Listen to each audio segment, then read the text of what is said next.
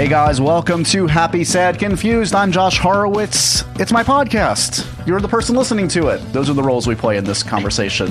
Uh, joining me uh, for the intro, as usual, Sammy. Hey, Sammy. Did it, dude? All right.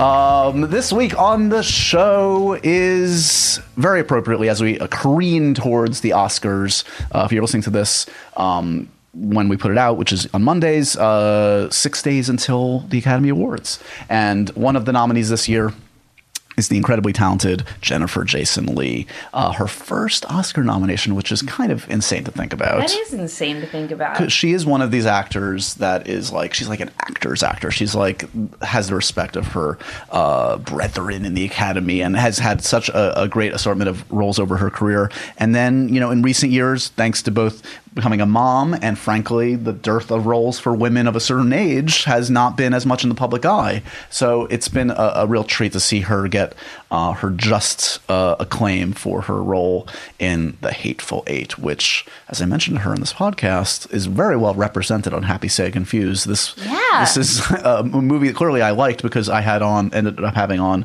tarantino and kurt russell and now jennifer. So um you know where I stand on the Hateful Eight. But uh, yeah, really cool to have Jennifer on. She's um, again one of those actors who um, like when she was kind of like in her early heyday, you know, like whether it was you know first coming to the fore in Fast Times at Ridgemont High, or later uh, doing um, films like. Um, Georgia or Single White Female or Hudsucker Proxy um, hit me at the right time. So I've always been a huge fan of her. So it was a real treat to kind of um, talk to her about a lot of her films, including um, the ones I just mentioned, which. Um, I mean, Hudsucker Proxy uh, was her her film with uh, Tim Robbins for the Coen Brothers, which I'm obsessed with.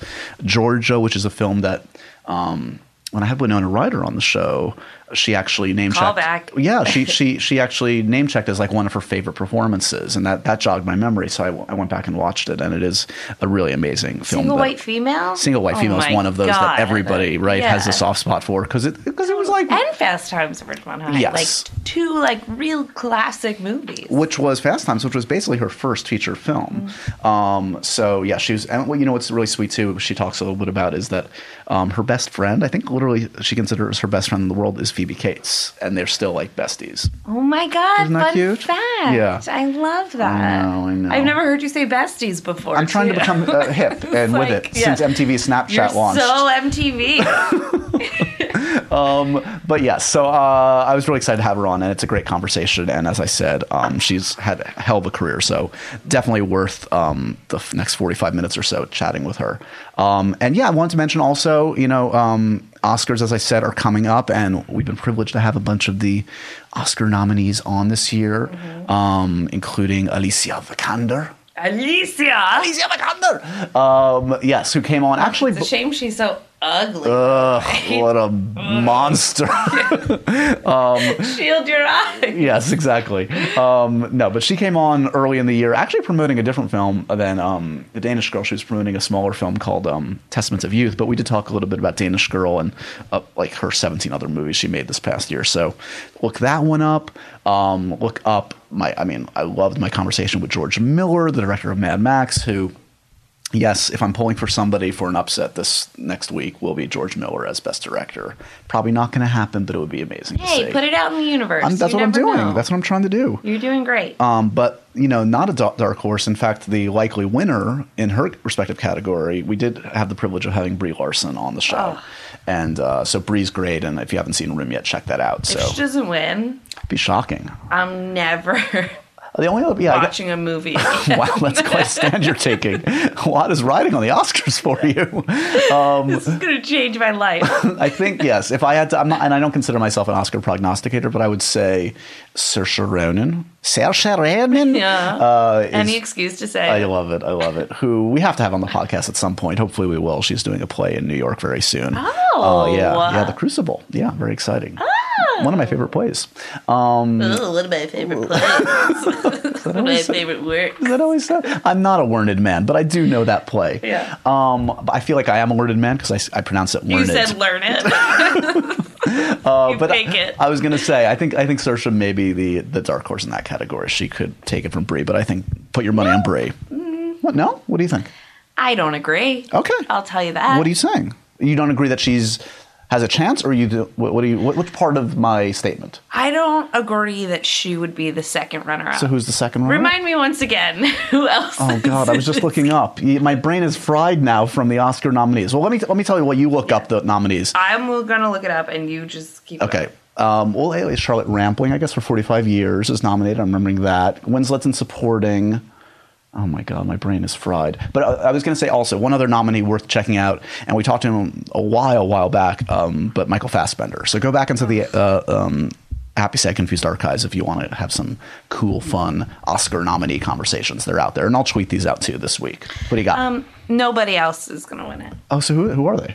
It's Cate Blanchett, Right. Who, like, you can give it to her. She just won a couple years ago too. right. Yeah. I mean, she's wonderful. No disrespect. Amazing. Yeah, yeah.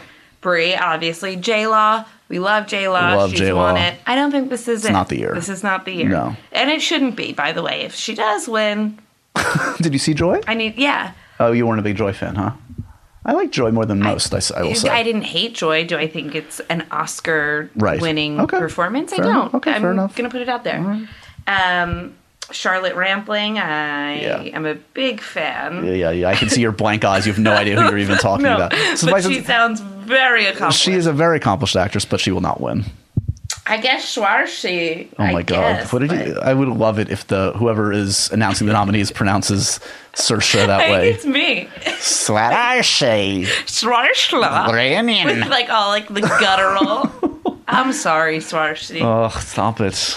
Um, yes, Brie Larson will win. Leo? Leo's gonna win. He's gonna. Of course, he's by the way, win. what if Leo doesn't win after all this? I then I hope they hold on a very lingering shot of his face just to see his brain implode live on TV. What if he pulls a Brando and if he does win? Sends up Sacheen Littlefeather to accept it. I don't think that's happening. Although he has been very outspoken lately. know. Yeah, that's true. That's a good point. You never know. He probably will. He'll make. He's actually making very good speeches. I will say along this little award circuit. But yeah, And he's been bringing his dad and his mom along. He's he's been doing it the right way. He knows he can read the you know the tea leaves. It's his time if he plays his cards right, and he has. He's done well this campaign. I remember when I was a younger child and I had um, a Teen Bop dedicated to Leonardo DiCaprio. Wasn't every issue of Teen Bop dedicated to Leo? Uh, no, it wasn't. This is a special one, collector's edition. Oh, wow. And I learned that he was named Leonardo after his mother first felt him kick while looking at the Mona Lisa, and named him after Leonardo da Vinci. Wow. I hope you're live tweeting these fun facts as the Oscars are going on. I'm just saying, I think he's gonna win. Okay, fair, fair enough. Um, from the mouth of Sammy Heller to the Academy voters' ears. Yes. Uh, I hope you guys enjoy the Oscars. I'll, I certainly will. Um, I look out for my coverage for MTV. I'll be on the carpet doing my thing. Taking shots. Uh, no shots. I'm not. I'm going to do a little classier. you set Um, a precedent. Yeah, I can't do that. My my liver can't take that. No, you'll die. Um, no, but I will be there uh, in a spiffy-ish tuxedo, trying to be classy with the Oscar nominees. So look for those interviews online, and um, look out for further. We'll, we'll get started on the new nominees for next year immediately next week Yeah. if we can. Yeah. Um, in the meantime, enjoy this Oscar nominee. Uh, it would be awesome if she upset uh, everybody and, and won an Oscar, but if not this year, another year for We're Jennifer. rooting for you. Jennifer Jason Leigh, one of the best. Uh, enjoy this conversation with Jigel. J- J- J- J- let's just let's pay some respect, Jennifer. Ms. Leigh. Can't believe you hid her from us. What? You hid her. Oh yeah, Sammy gets annoyed sometimes when I don't mention that the talent is coming in. No, he was like, "Oh, Jennifer Jason Leigh just left," and I'm like, "You're an asshole." That's by the not my responsibility. It to keep- a little bit. All right, well, we're going to sort this out on our own. In the meantime, enjoy this conversation.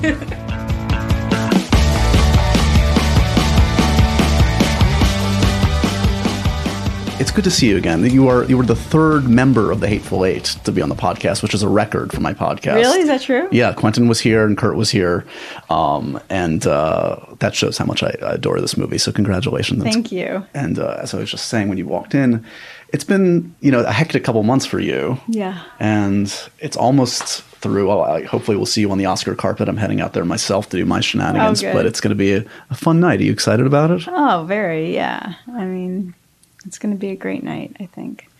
And uh, it'll be fun to see you there. It's nice to see a friendly face on It's the good to see you. Yeah, yeah, yeah. I mean, red I, carpet. I was, uh, yeah, I got to see you guys. It's fun to see you guys all together too. Mm-hmm. Like at the press conference, I got to moderate and to see that, you know, the cliche of like, oh, we all get along, we all really love these. You guys clearly, really, really Oh, yeah. obsessively, to maybe a degree that's not healthy, enjoy perhaps, each other. Perhaps that's true.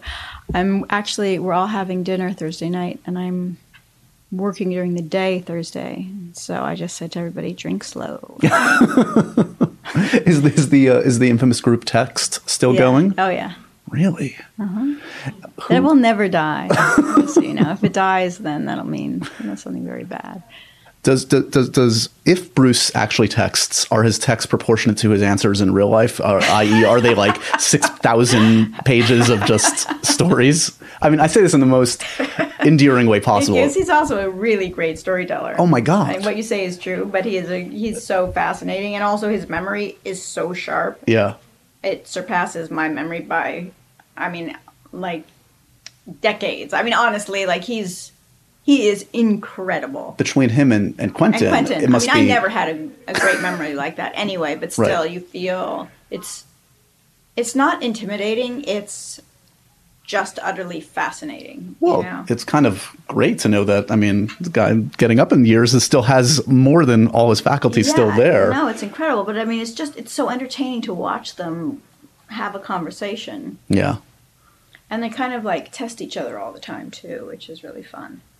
It seems like it's no coincidence that the kind of like folks that Quentin gathered for this were people that like were either almost kind of born into the business, like you and Kurt in a way, or someone like Bruce that just like oozes stories of Alfred Hitchcock, etc. Like it seems like as much as he loves the acting ability, he loves just sort of like the the, embodiment of truly- Hollywood. Yeah, and he truly loves acting. Like he said, like never think, oh, let's Bruce doesn't need to come to set.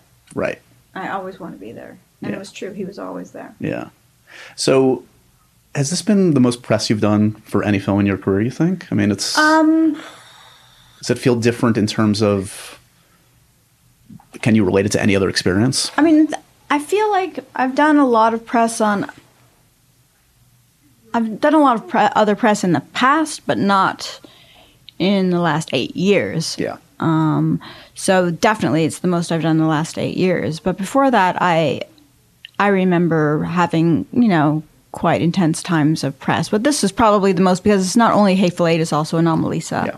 Which I adore as well, by the way. Um, well, we'll get to that one as well. I mean, you, you know, there's so much that, that you've talked a lot to, to press folk like myself over this process, and a lot has been written about the ebbs and flows of, of a career. I mean, do you take exception when people are like, "Oh, it's her comeback"? It's like, it's like, is it more of like, well, well, you know, I had a child, I had a wife. I've Yeah, but I different- still am like, yes, it's my comeback. You're like, I'll go with that narrative. if I get better scripts, great.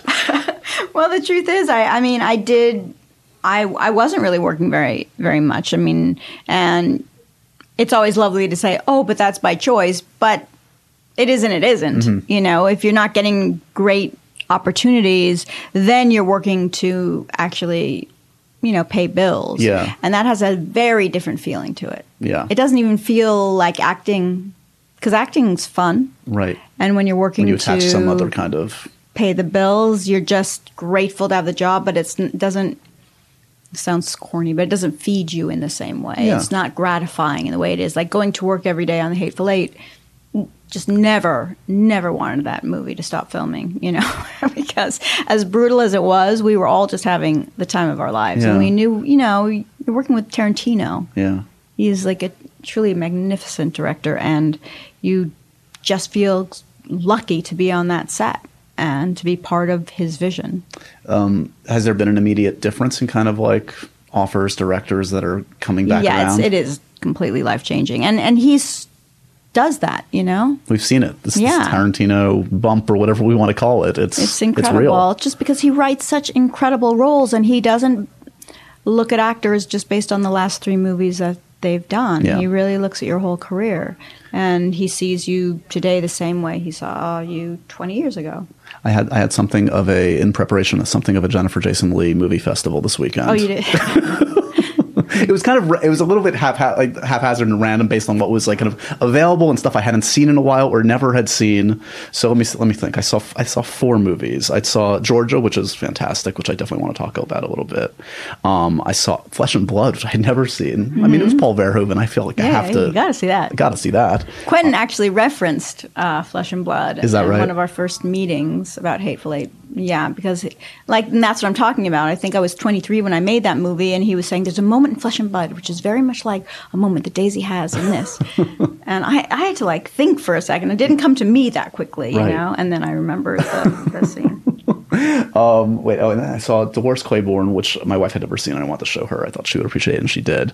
And Miami Blues, which I always had a soft spot for uh, going back. Yeah, me too. What um, what would you play in the Jennifer Jason Leigh Film Festival if you could program your own film festival?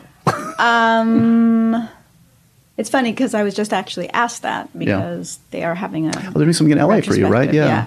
yeah. Um, so I would definitely have Georgia in there.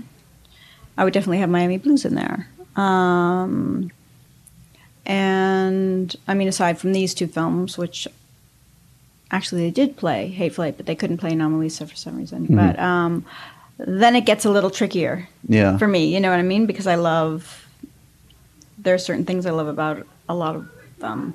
Uh, I love different ones, like um, Mrs. Parker has things that I love in it, and um, So Is, is there is there a correlation between the ones that people bring up and the ones that you yourself love? Like, is is it a direct like one to one ratio in terms of like? No. no. no, not necessarily. No, Where, where is um? And I, we're going to bounce around a lot because I might. I'm, it's one of those days. But Hudsucker Proxy, I. Oh yeah, I- Hudsucker Proxy, I, absolutely adore. love. That might be there because also it's so it's so different from anything else I've ever done. Well, it's different from anything virtually anyone's done in 50 Right. years. exactly. you know, when I was growing up, I, I was homesick. I got used to get the stomach flu all the time. Yeah. Which is the worst illness. You just think you're dying. right. But my mom, when I would have that, she would let me stay in her bed all day and watch old movies on television. And so I fell in love with all these, you know, old like George Cukor movies. And um, I, yeah, I just couldn't get enough of them. And I always wanted to make one, but they didn't get made anymore. And then I read that script and I was like, oh my God, this is like one of those movies. Was So- was that character described in that way in terms of like the way she spoke and how quickly she spoke and everything? Like, was that all referenced on the page and in conversations with the Coens? Or No, it wasn't. It's just to me, it just read that way. Yeah. I mean, their scripts are so explicit in a certain way. Like you, when you read, I mean, all of the stage direction is so beautifully written, and the characters are are so defined by their dialogue. Yeah. I don't, I don't know that everyone came in doing a fast paced uh, thing, but it just, it just seemed like one of those movies to me. So Yeah, and then the contrast between your performance and Tim's works so well in that that golly gee whiz Yeah. kind of just like even even just like the sight gag of you two together. He's he's gigantic. He's so you're relatively petite.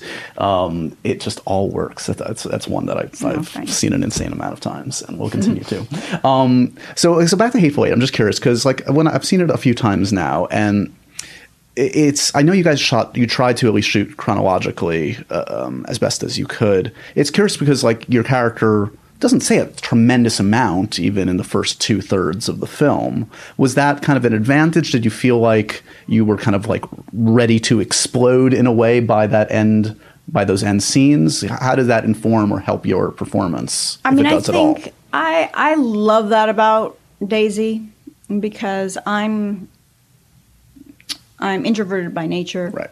And I don't really like talking that. m- I mean, with my friends, obviously I do, but it's um, words have weight, and I am careful. yeah Daisy for Daisy, she's careful too, and she's thinking a lot, and she's she's playing different angles and trying to figure things out and trying to survive. right And a lot of what she puts forth is a persona is something that she wants people to think about her. Yeah. But meanwhile, her, the wheels are always turning. So for me, that's all. That was actually a very comfortable place to play Right. because I I understand that.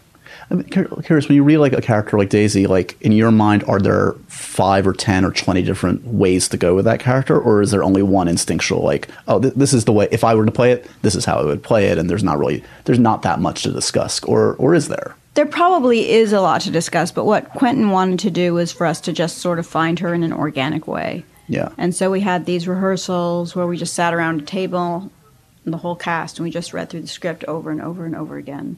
And he really didn't want anyone to even stand up until it was, until they absolutely had to. Yeah. Um, and that was great. And then by the time we stood up, and then by the time we started walking through the scenes, we already had some history with one another. Right. And the words didn't feel like words anymore. They started to feel, we started to inhabit them. Yeah. And then by the time we started shooting, we knew, we really knew who we were.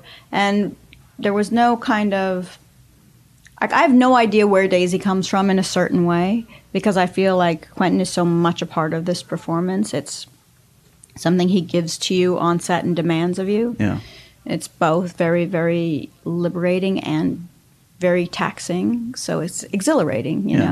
know. Um, and there's a kind of focus that he demands, which I love. Um, but yeah, it's like I when I watch her on. sc- I remember during the course of filming, you know, people, different people in the cast are saying that I was whatever, scary or crazy or that. I didn't because I know Daisy so well. I didn't view her that Yeah. way. But when I see the movie, it's like, who the hell is that?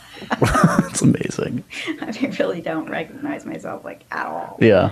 So Had we, did I read correctly? Had you seen the staged reading that he had put on when he? yeah, I had. That's- That that's just- amazing coincidence. Crazy coincidence. So yeah, when he was kind of like debating, it was this, you know the storied history of Hateful Eight. When he was kind of like it leaked, and then he decided to do the staged reading.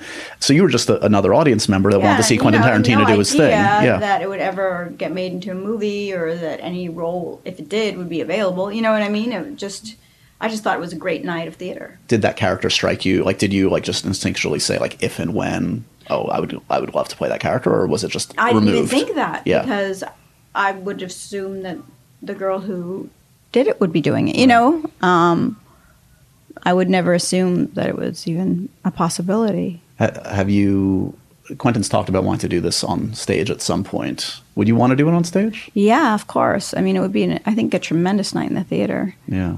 If you could pull this kind of violence off and this kind of humor off on stage, it would.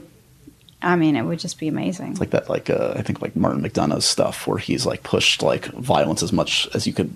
Like you don't traditionally think of like blood and guts on a stage and that tension. I mean, I remember I saw Bug and I was Oh, right. stunned, and I saw it in a little tiny theater, and I was just thinking, how the hell did they do that? Like, yeah, it was so gory and visceral, but funny and disturbing all at the same time. You know? right. Do you uh, you've you've done a tremendous amount of theater in, Well, I wouldn't say career. tremendous, but I've done some. Yeah, done- yeah, I I've done. Yeah, And, and it seems like is has that something been uh, been a priority for you? Has it been happenstance where like when film work wasn't interesting and there was interesting parts in the theater, it kind of ebbed and flowed, or or how much of it was kind of calculated and how much of it was just sort of none of it was calculated. So it was more like, um, like for example, when I was doing Existenz, which is another movie I actually Yeah. like very much. Um, I came to New York to see Cabaret with my mom, and I went backstage afterwards because I knew some of the actors in it, and they said, "Oh, you know, Natasha's about to leave. Would you be interested in?" And I, I the show was magnificent. I was Yeah. like, "Absolutely!" And so I flew back two weeks later and auditioned for Sam and that's how that happened. So that is really happenstance, you know.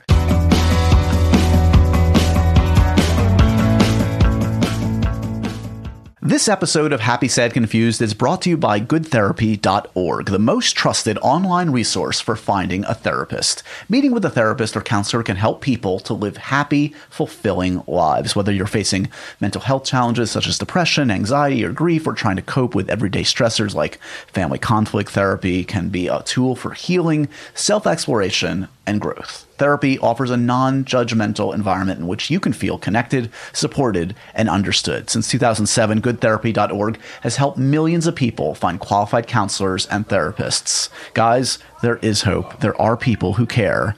Change is possible. So find the right therapist right now at www.goodtherapy.org. for someone that's that's I mean I don't know if you would characterize yourself as a professional singer. You've actually sung quite a bit, whether it's on stage or in film. Um, and I think I think of cabaret. Like I, I spoke to Emma when she was about to do it, and when when she was doing it, she was so exhilarated, Emma Stone, and she was, but she was petrified too. I mean, I guess part of the the appeal of that character for her, I know she said, said to me at the time, was that like she doesn't have to be Right. That's the what perfect Sam singer. always said, Did that know. feel like a, comfort zone to to know like okay, I don't have to sound perfect. In fact, I, I should sound a little damaged and rough around the edges. Yeah, that. I mean, yeah. If you're not a great singer, you always want to hear that. do, you- do you like the sound of your own voice? It depends. Um, I love to sing. Yeah. I don't always like the sound of my own voice, and I um, I prefer singing to listening to ha- what I sound like. Right. But I do love to sing. I like the way I sound in Anomalisa, though. Anomalisa, uh, we should talk about, which also, I mean, I feel like there could be great documentaries made about both the making of Hateful Eight and Anomalisa, two real. Yeah, so totally different ex- experiences, but both like ones I just cherish. Yeah, I mean, the, obviously the mind of, of Charlie Kaufman is an interesting one, and you you, you had a smaller part in Synecdoche. Um, but this one was basically started as a radio kind of play, right? It wasn't even like a full on production. It was, Mm-hmm. It you was, th- sitting it in was called seats. like and, Theater for the New Ear, and it was Right. really Carter Burwell wrote the score, and all the actors sat in chairs, directors' chairs, and then there was a guy doing foley in, at the front of the stage. Yeah. And it was another like wonderful night of theater, but it was only two nights, and I loved playing Lisa so much, and I didn't want to really let go of playing it, you know. yeah. But it, we, for a while, there were rumors of going to Sydney, going to the Sydney Opera House with it, and that fell through. And then, so it was how many years later? Eight years later. crazy. Eight years later. So, Becky and when did- me about doing this? And when did you actually record the Two voice? years ago. So it is amazing that they both came out right now because Yeah. we voiced it two years ago. But you know, they could only shoot. They shot two seconds a day on a good day because it, every single time a puppet closes, it blinks. Yeah. that's someone going in and closing their eyes. You know, so It's fascinating, and a lot's been, a lot's been said about uh, about the very intimate nature of the sex scene in the film, which is again unlike anything I think any of us have ever seen in film, which is tough to say. It feels like you've seen it all by now, but um, it, it and I think intimate's the word. It just feels so authentic and true. so awkward. yeah, and it feels like real time. Yeah, I felt very um like embarrassed when I watched it. You know, and it's not me. I mean, it's not the puppet isn't even based on my body or my face or anything, but I still felt more exposed than any full nudity like Yeah. scene. And also even acting the scene was very intimate and uncomfortable. And David and I weren't touching even, you know, like I've done love scenes where I've been naked with other actors and Yeah. this felt much more intimate in some So, what do you say before or after a take of that? Like, what's the discussion of? I mean, it's it's, it's a much different don't discussion, I would think. speak, you oh, really? you just get this over with. Like, get as much awkwardness out of the way as possible. You just go into yourself and you just wait here you're going again or not. Are you making eye contact with David during when you're when you're? I mean, that's a good question. I'm trying to think back on it. I just remember it feeling very, um, probably not. Probably Yeah. had our eyes closed, like one would, you know? Right. Right. Or looking at the script for the lines. Because we were actually, we had to tape our pages next to each other so they wouldn't make sound, you know, Yeah, yeah, yeah. when we turned them. Um, and there might have been some eye contact, but there was it was so intimate in some ways that it felt just as awkward as if we were actually I'm sure. having sex in some way.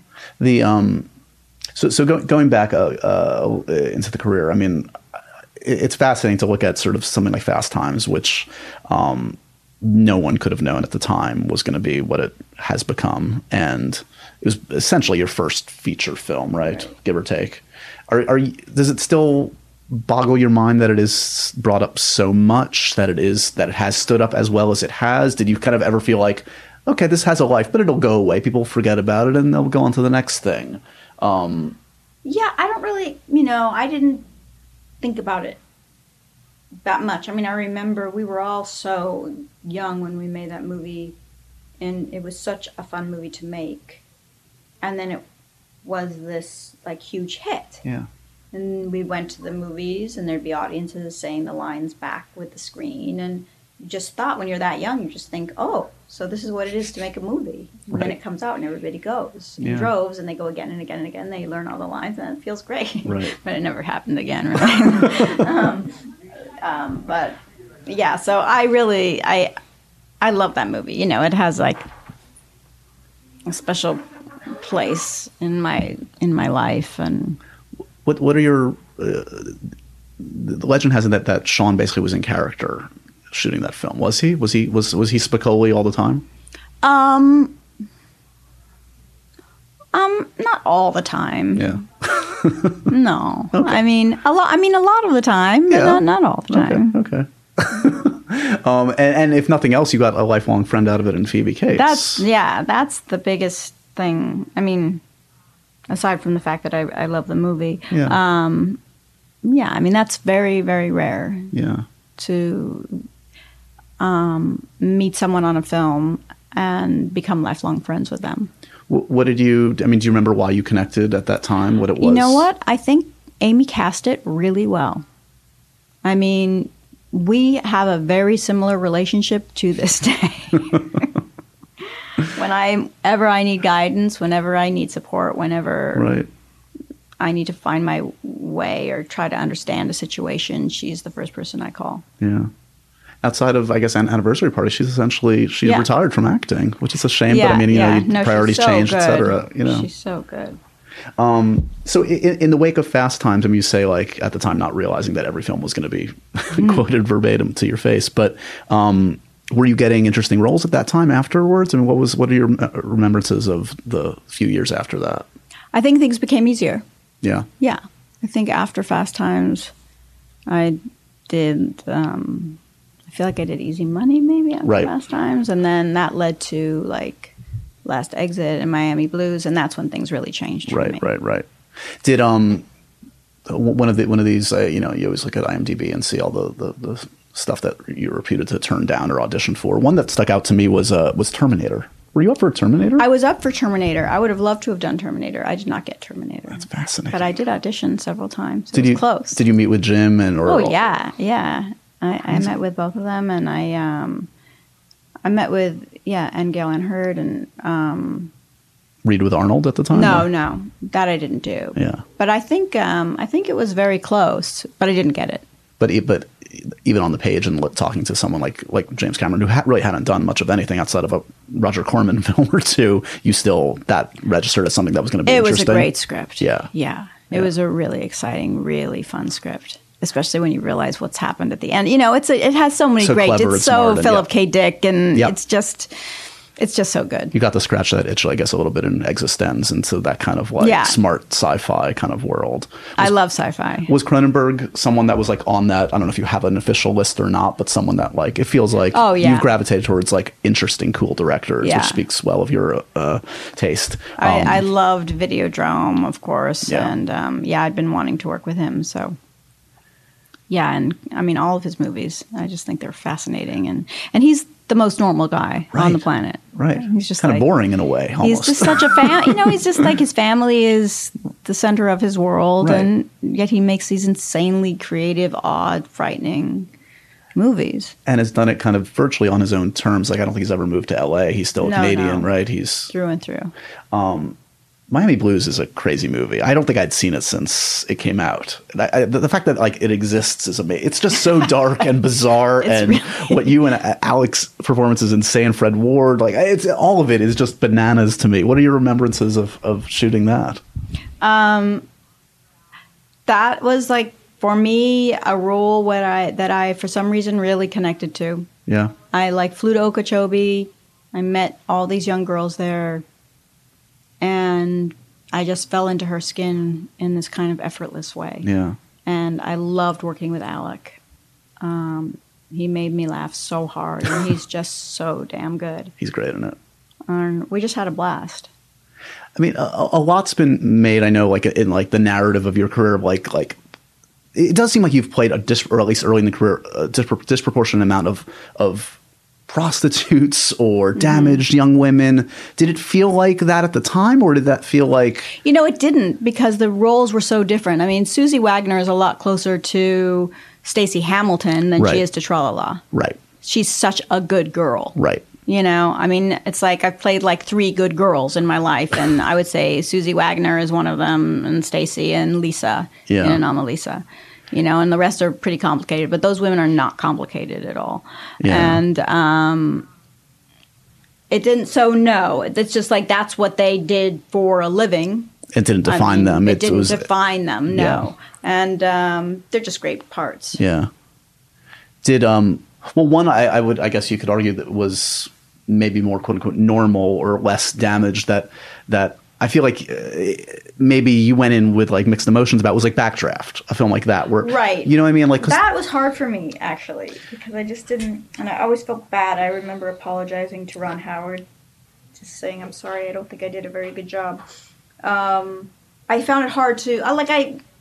I learned all about um, how to approach a role. Basically, my mother's a screenwriter, and so Right. she did, does tremendous research, and she instilled that in me. So even for that role in Backdraft, I did all this research, but for some reason, I couldn't find my way in, yeah and so I just didn't feel like I did a great a great job on that. Um, is is there a lesson from that you took going forward in terms of like Yeah, that was also know, a big studio film and it's It hard to say no was- to that kind of a and thing that was interesting to me. And working with Ron Howard was exciting to me, um, and the cast, everything about it. I just didn't.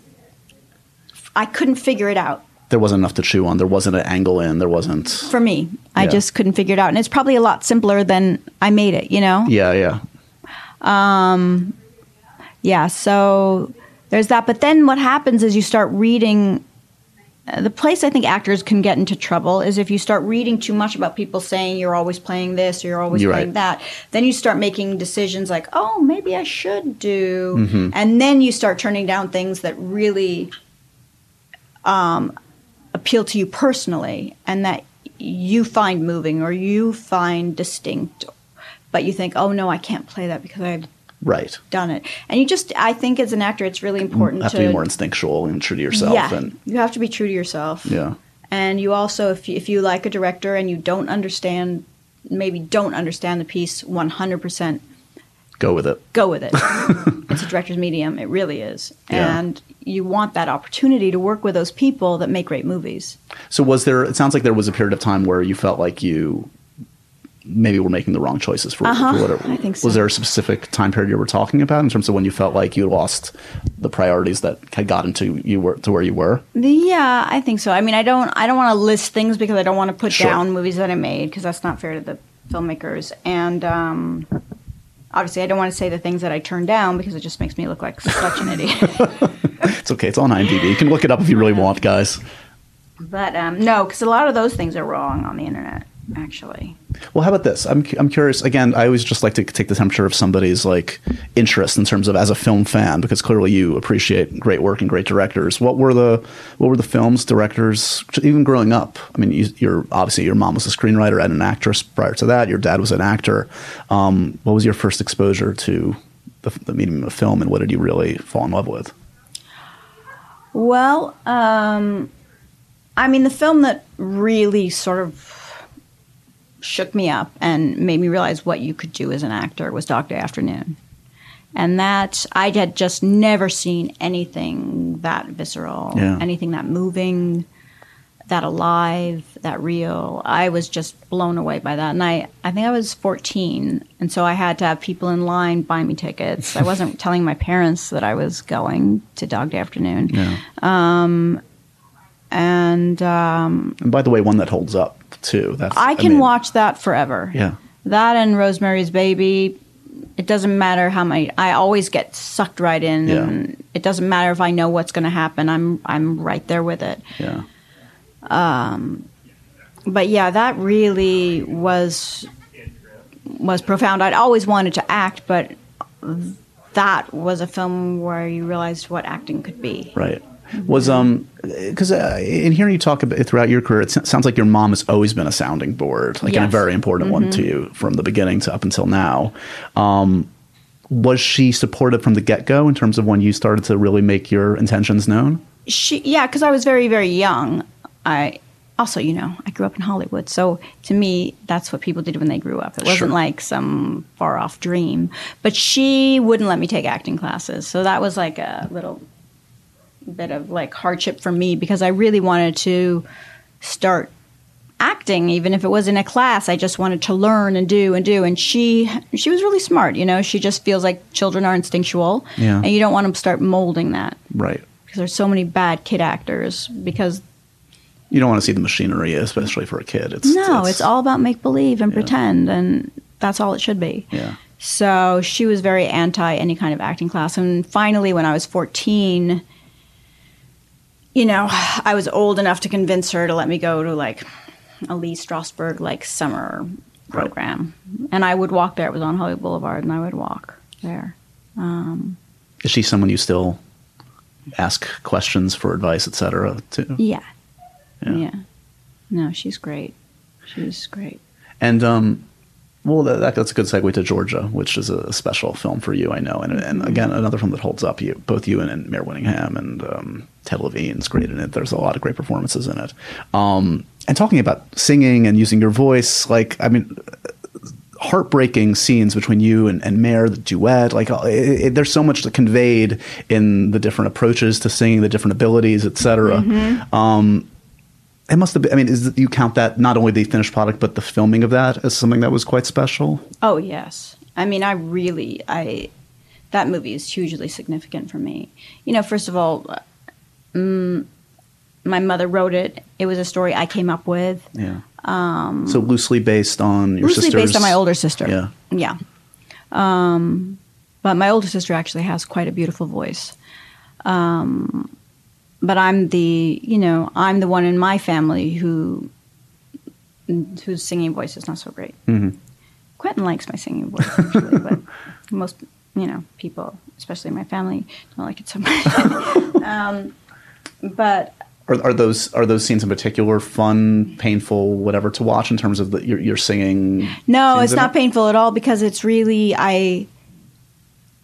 I got so deep into Sadie that it's not like watching myself sing. Yeah. you know. Um, and Sadie just lives so far out on the edge. You know, she's just like this raw nerve and just trying to survive. And she wants success so badly, and it, she she wants all that stuff that's so meaningless so badly. You know, but she's she has something that Georgia doesn't have, which is. Um, that she is really alive and she really is experiencing things and she is really raw when she sings. There's nothing polished about it. And that is an art Yeah. in a way, you know, to be that sort of vulnerable and that um, naked when you perform is not something most people do. I mean, it's not something a lot of people want to see, Right. but it is, there's a lot of uh, bravery to that, you know? In this season of like tributes and all this kind of stuff, I would assume you're probably being exposed to more and more clips of your older work than maybe in your usual day to day life. Is it? Can, can you learn something from seeing some of your older work or even I recent haven't work? really been watching. Really? No. Is that- I mean, they they've been having like retrospective right now, like we were saying, but um, I don't. I'm not. I went for a Q and A the first night. Got it. So is that is that something that's is that your idea of a perfect hell to watch yourself in? Not any- necessarily. It depends on the project. Yeah. okay. I mean, if I if I think I'm bad in something, I'm not going. Got it. I'm just not going to watch it. Well, one film that, that you didn't end up in, but I wonder if you're comfortable talking about. I'm just fascinated by Kubrick. Is Eyes Wide Shut. Oh, I loved making that. I mean, I had the best time, and uh, I mean- he was such a mensch. I mean, really a sweetheart of a man. Well, that's and- fascinating to hear. I mean, he shot that for like literally like two years. Yeah. And it basically, I think, what uh, you, they needed you for reshoots, and you had I- another yeah, and project, I, and, I was doing Existenz. there you go. So I begged Cronenberg, you know, but we're in the middle of a shoot. So Cronenberg actually got on the phone with Stanley and he said, I can give you four days. Yeah. And he said, I need two weeks, which you know with him is probably going to be more like Six months, yeah. weeks. So I just couldn't do it. So, in your mind, is the is the reward? I mean, you got an experience with Stanley Kubrick. The reward for me is always the doing. Yeah. It really is. I mean, that's that's really what you have as an actor. I mean, yes, we have the movies that you can look back on, or you know, other people can see and you can share with them. But the the reward is always in the making of the movie. Well, it's And also more in your like- control. I mean, you like uh, at the end of the day, even if it was a great experience, as we all know, sometimes it just doesn't work. So you you you should focus on the actual experience and enjoying that for what it's worth. because that's what you do, that's where That's you're why you're doing it, yeah. yeah Yeah. yeah i mean it's great to watch a movie but like there's some movies that i turn down that i regret turning down but then i see the movie and the performance the woman that ended up doing the movie Yeah. is so good that i just enjoy seeing the movie you know? So it's it's funny but it is like i miss working on the hateful eight. And one of the really lovely things about being nominated is that it keeps it alive that much longer. Right. because when a movie comes out it's over. Right. you know before it comes out you still it's still it's not out it's not out. Yeah, so yeah. it still is alive for you in a certain way. So that's i mean one of the many nice things but it is one of them Did uh did uh did Kubrick put you through like dozens and dozens? I mean, he had to. That's his technique. Dozens and dozens. of Yeah, takes. And, and how was that process? Was it something that? It was really interesting um, because what he would do is he would do a take and then have you come over to the monitor and then watch it, the take. Oh, with him. I mean, that's why it takes so long. Yeah, yeah. You know, and then he would tell you things he liked specifically in the take and things he didn't like. And moments he wanted you to repeat and moments you didn't. And Huh. then sometimes he would give you line readings, which that's one thing that's kind of hard for me Yeah. a line reading because I don't. It's not the way my it's not the way my brain works. Yeah. Because then you're imitating someone else as opposed. Um, and I don't know what it means. Right. For me, I need to. I kind of need to know what something means, and then I could probably give you the line reading. Right. But it's hard. I I want to be good at everything, but I'm not. You know, so that Uh-huh. like.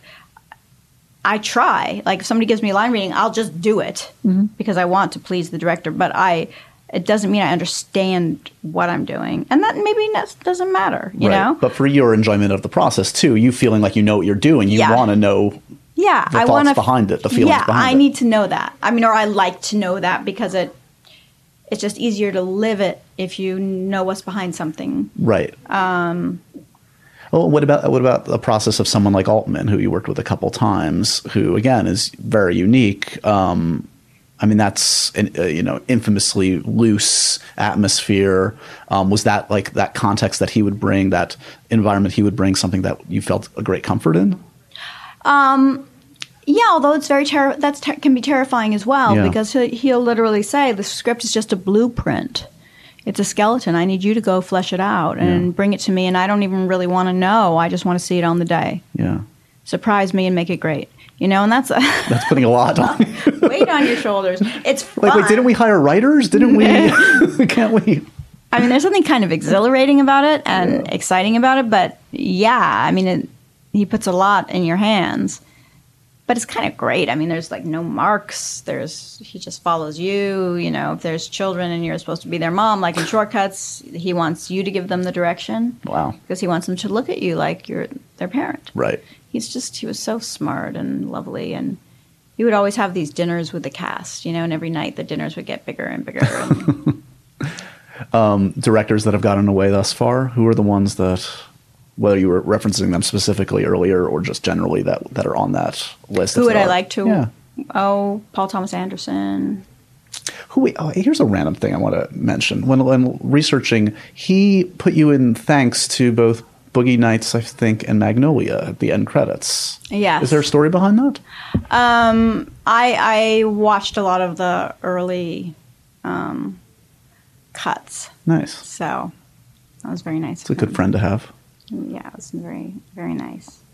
And he actually was really kind and very helpful on anniversary party because he watched early cut. Oh, nice. That. So did Quentin actually. Amazing. Yeah. Wait, Quentin watched an early cut of Anniversary Party way back yeah, when. Yeah. Huh. Um, which is which to date is the, your only directing credit, you Yes. now and coming. Yeah. Is that something that if I dropped twenty million dollars in your lap today, that you would direct something? You want to give me day? twenty million uh, dollars? first, I need to uh, enter the lotto. Yeah. well, do first on my that. okay. Then, yes, I'll but do is that something that Yeah, I do want it. I would love. I'd love to do it again, but you know, it it takes time because I I wanted I would like to direct again, and I um, but I would want it to be something that I wrote. Yeah. Are you always writing, or do you have scripts that you've written? I have a few. Yeah. Yeah. But you know, once if you've written something and it's a long time ago, sometimes you kind of fall out of love with it, and then Yeah. or it's just. But I don't know. I haven't read them in a long time. So. So looking ahead, um, I believe I don't know if it's official that you're going to be working with Alex Garland. Yes, on his next film. Is that safe to say, or Um, I'm hoping to. Yes. Okay. I hope that is. Very talented writer and director? Amazing. Obviously, Yeah. Ex I Machina, loved Ex. Machina. I loved it so much. So has that been fun too? I, I would think like part of this fun season is like the Oscars lunch and all these things. Like you're getting not only to hang with your Hateful Eight cast members, but you're you're hanging with some pretty amazing filmmakers yeah, and some actresses pretty and actors, rooms. Yeah. um, and connecting with and like whether it's friendships or career stuff. And seeing people a you lot of haven't good seen stuff. in a long, long time, and When's the last time you were at the Oscars? Oh, a long time ago. Yeah. Yeah. So, um, and are you are you able to even comment on Twin Peaks?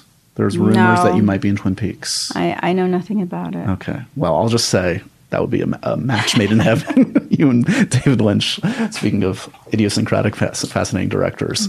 Um, well, I, I can't thank you enough for coming by today. I, as I said, I'm a huge. If you couldn't tell from like the "This Is Your Life" nature of the conversation, I'm a huge fan of your work and a huge fan of this film. And hopefully, um, when you see my my crazy face on the Oscar carpet, I'll be a, a source of calm for you. You will. I'll try. I'm going to come right straight Okay. to you. Okay. Good. I'll be there for you. Uh, good luck that night, and um, you. good to see you as always, Jennifer. Nice to see Thank too. you.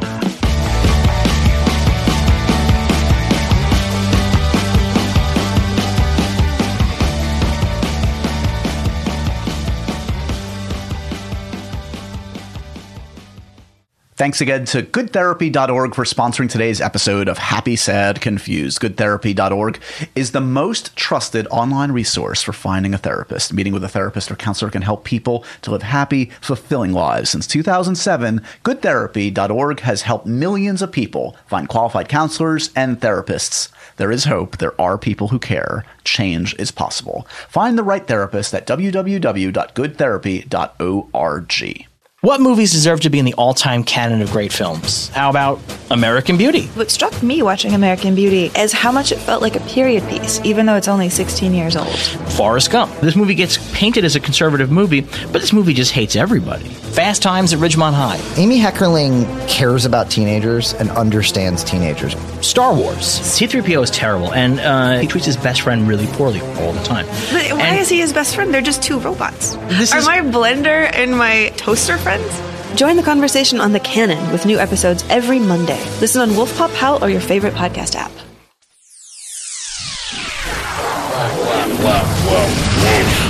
Pop. Pop? Pop. This has been a Wolfpop production. Executive produced by Paul Scheer, Adam Sachs, Chris Bannon, and Matt Gorley. For more information and content, visit wolfpop.com.